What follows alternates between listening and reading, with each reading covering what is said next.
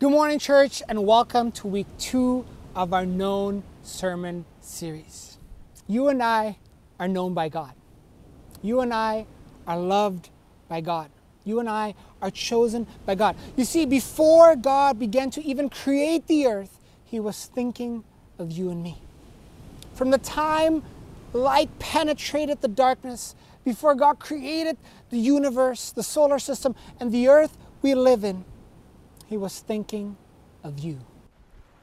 Psalm 139 You have searched me, Lord, and you know me. You know when I sit and when I rise. You perceive my thoughts from afar. You discern my going out and my lying down.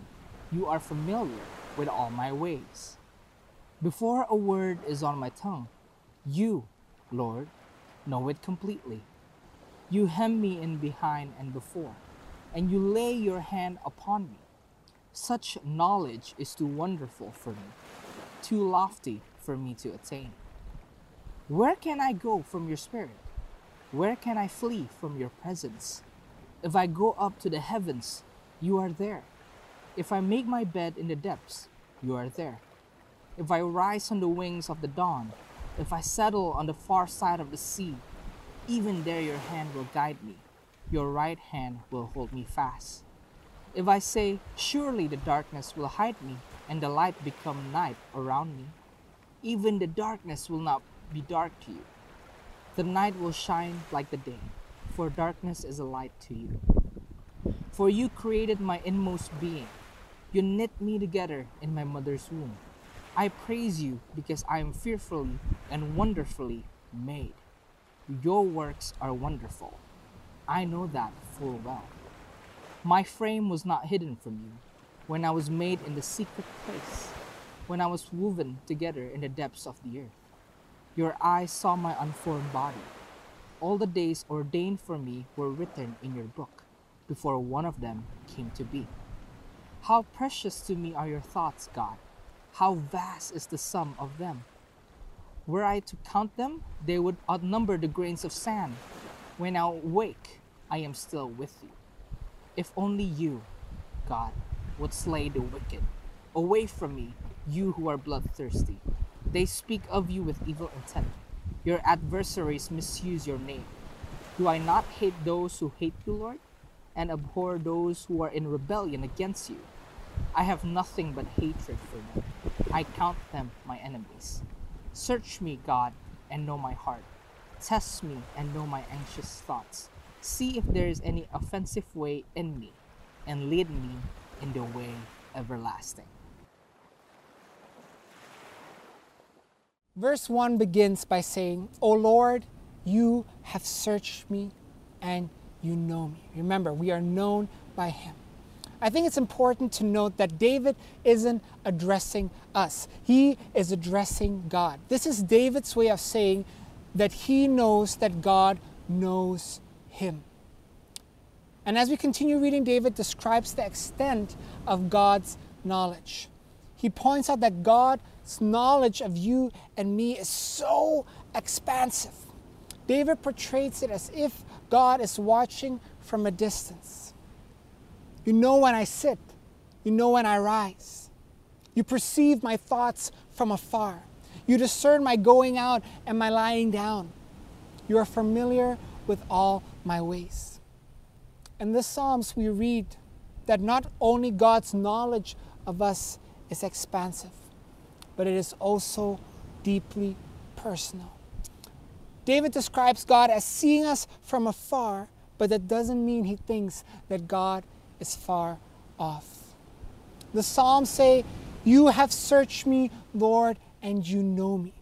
You know when I sit and when I rise. You perceive my thoughts from afar. You discern my going out and my lying down. You are familiar with all my ways. Before a word is on my tongue, you, Lord, know it completely. That was from Psalms 139, verse 4. The Bible reminds us over and over again of the comfort and peace that comes from knowing and being loved by God. We are truly known and perfectly loved. Even more clearly and truly, that we know and love ourselves. As a matter of fact, wouldn't you say it's quite difficult oftentimes knowing ourselves, knowing who we are, to discern clearly our longings, what we want, our needs, and our deepest desires? Simply put, we think what we need, and actually, most of the time, it's not really what we need. What we think we need and actually need is not always the same. This is especially true when it comes to our time of pain and suffering. Most of the time, we call upon Jesus and say, Lord, come. Lord, come to my rescue. I'm hurting and I need you to fix this right now. And Jesus does want to heal us and comfort us. Yet he desires to heal our deepest longings and truest need, and does so even if we don't know what the need is. Why don't we pray before we go further? Dear Heavenly Father, I thank you so much for bringing us together here again today. Lord, we are your children and we are known by you. You know the number of hairs that are on our head, Lord Jesus. You know when we rise and when we go to sleep. You know it all, and you love us so, so very much, Lord. And I just pray that as I share your word today, Lord Jesus, that whoever is tuning in, whoever is listening, will feel that love you have for us and will feel how close you are to us and how much you want a relationship with us. Lord, I pray that you speak through me today, Lord Jesus. Open our hearts, open our minds, open our ears, ready to receive a word from you, for we do not want to leave this place empty handed. We love you and we praise you. In Jesus' mighty name we pray. Amen. Okay, I want us to take a look at the medical field for a moment. All right? Do you have any upcoming doctors in the house today? I know Justin wants to become an upcoming doctor. Any other doctors in the house? Doctors often talk about treating the underlying issue rather than simply focusing on the, pre- on the pre- presenting symptom. And I wonder if it's the same when it comes to our spiritual life as well. Could it be that Jesus, the great physician, wants to free us from sorrow and pain, yet does so by working his healing into the core of our very being? In the light of this, what does it mean for us to be calm in the midst of the chaos and peaceful in the times in the most in the times in the most unlikely of places? I feel like throughout this entire pandemic, we've been wondering when will I get out of the woods? When will all of this be over? When will things get better? Is God still here? Is He listening to my prayers? But I want to remind you today that God knows and, ex- and sees exactly what you guys are going through. Matthew 10, verse 29 says, Are not two sparrows sold for a penny? Yet none of them will fall on the ground outside your Father's care. And even the very hairs on your head are all numbered. God knows things about you and I that others don't. Isn't it amazing how God cares about the smallest of birds and that He keeps track of how many hairs are on our head? Sounds like a math problem to me, but, but God cares. That's how much He loves you. In this, God is demonstrating that He cares and knows every little thing in your life. God knows your name. God knows your name. We see this in the story of Moses in Exodus chapter 33, verses 12 and 17. Moses said to the Lord, You have been telling me, lead these people, but you have not let me know whom you will send with me. You have said, I know you by name, and you have found favor with me. Verse 17 says, And the Lord says to Moses, I will do the very thing you have asked because I am pleased with you and I know you by name.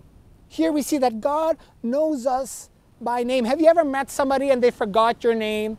And you're always like, hey, do you still remember me? Or, or maybe you see people and you're just like, hey, dude, what's up? Or hi, Tanta, or hi, um, because you can't remember their name. But hey, God knows your name. God encourages Moses here that he should speak just what God had told him to speak because God knows everything about Moses and he will lead him the right way. Not only does God know your name, God knows your heart. Jeremiah chapter 17, verse 9 to 10 says, The heart is deceitful above all things and beyond cure. Who can understand it? And then verse 10 says, I, the Lord, search the heart and examine the mind to reward each person according to their conduct, according to what their deeds deserve. God knows when you are holding sin in your heart that's causing for your fellowship with Him to be broken. And He also knows when we are seeking to have a pure heart in order to see Him. He knows our hearts. He knows you. He knows you by name. He knows your heart. God knows our thoughts. This is another encouraging thought that God knows our thoughts. No thoughts that have ever crossed our mind did God not see. Like in Psalm 139, he says, He understands my thoughts from afar. And you want to know what's even more beautiful than Him knowing what your thoughts is. He doesn't just know your thoughts, but He understands your thoughts. He understands your thoughts. God also knows your worries. I mean, if God knows your worries, He also probably knows your thoughts that oftentimes turn into worries. Any warriors in the house? Not warriors, warriors.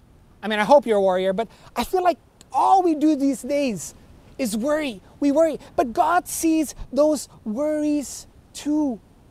God sees them. He taught his disciple about these worries in his Sermon on the Mount. When you read Matthew chapter 6, verse 25 to 34, he encourages to rest in the fact that he knows what we need and that he will take care of us even more than he cares for the lilies on the field. He assures us that he knows that he cares. Peter said in this way Cast all your cares upon him, for he cares for you. Cast all your cares upon him, for he cares for you. Friends, God knows our actions. He knows your words. He knows your weaknesses. He knows all of them. But this is exactly because God knows us better than we, than you and I, oftentimes even ourselves. God knows us better than we know ourselves. So we can be free to just take a deep breath, open our hands, and with humble hearts say to God, even in the midst of the chaos and great pain, I trust that you know my deepest need. If you've been worrying, don't really know what's next, how to deal with it, take a deep breath for a moment. Take it all in, knowing that God has got you. He knows your deepest need. So I won't try to run past you and tell God what's best. And oftentimes we feel like we tell we want to tell God like God, I know better. But no, he knows you. He knows you better and he knows what you needs because need because he doesn't only know your thoughts, he understands your thought. I choose to instead acknowledge my limitations and weakness and trusting that you are always working for my good. That is what we need to do. Instead of acknowledging our weaknesses and our limitations, we need to put our trust in God, knowing that He is working for our good. Friends, God is always working for our good. In the mystery and beauty of God's wisdom, instead of simply erasing pain and brokenness, God heals it by taking it upon Himself and transforming it in the process.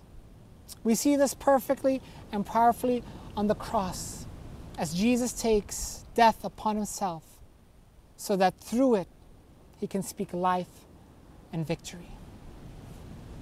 Take heart today and trust that the thing in your life that feels like it might be your undoing can instead be something you offer to God for healing and restoration.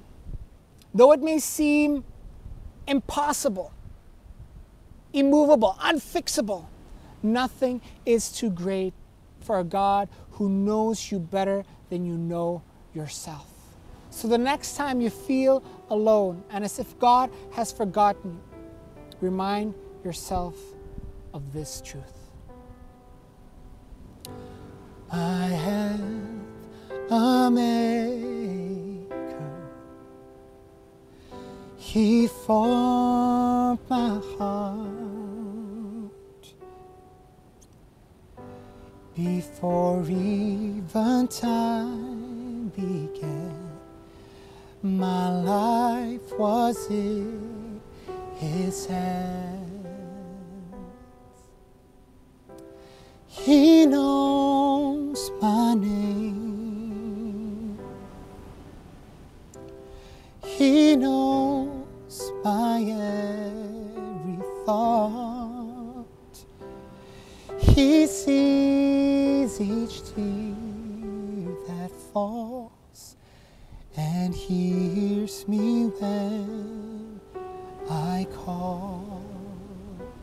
Church, God knows you and He loves you and He cares for you.